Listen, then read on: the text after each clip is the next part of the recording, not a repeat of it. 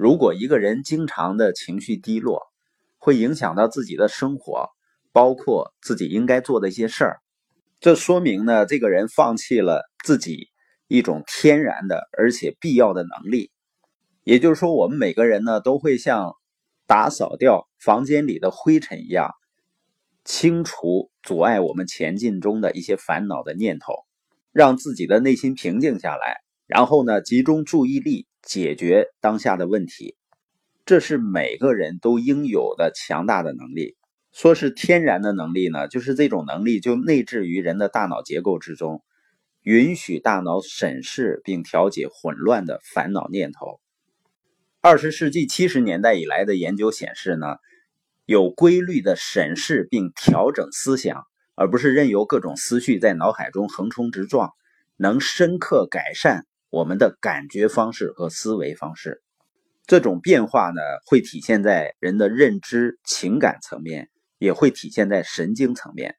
当我们客观的审视自己的思想，清除困扰我们的烦恼念头，比如说一些外界施加给自己的心理负担啊，我们就开始集中注意力，清除消极思想，在大脑中重构新的健康回路。作者发现啊，审视思想的益处呢，远远超过很多人的想象。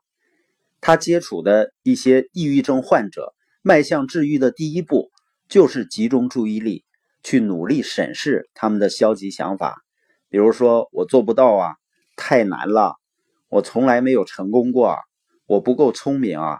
审视并剔除这些消极思想意义极大。如果放任这些负面想法在脑海中乱窜，就可能导致间歇性的抑郁发作和绝望心态。还有一项研究显示呢。人体内一种软蛋白的蛋白质，它有点像化身博士。化身博士呢，通常比喻是一个冠冕堂皇的好人，内心呢却隐藏着邪恶的一面。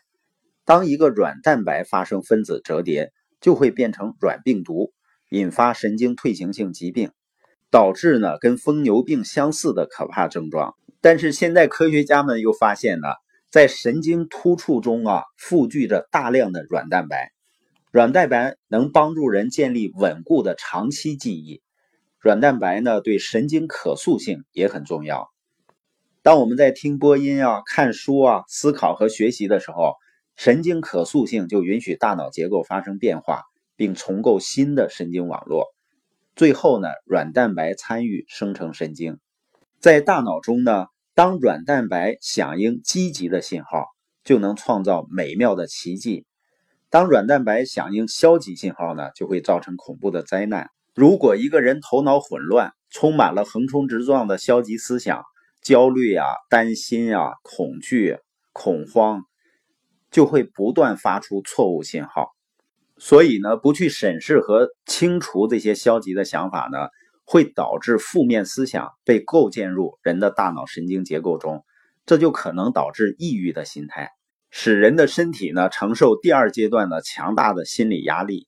作为回应呢，免疫系统会制造一类叫做细胞因子的蛋白质，引发一种积极的炎症反应，来保护大脑和身体对抗心理压力。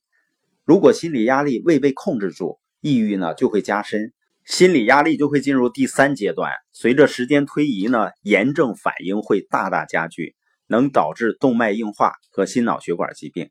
问题的根源呢，就在于不去审视和清除那些消极想法，阻止这种消极循环呢，能减轻和改善许多病症的症状。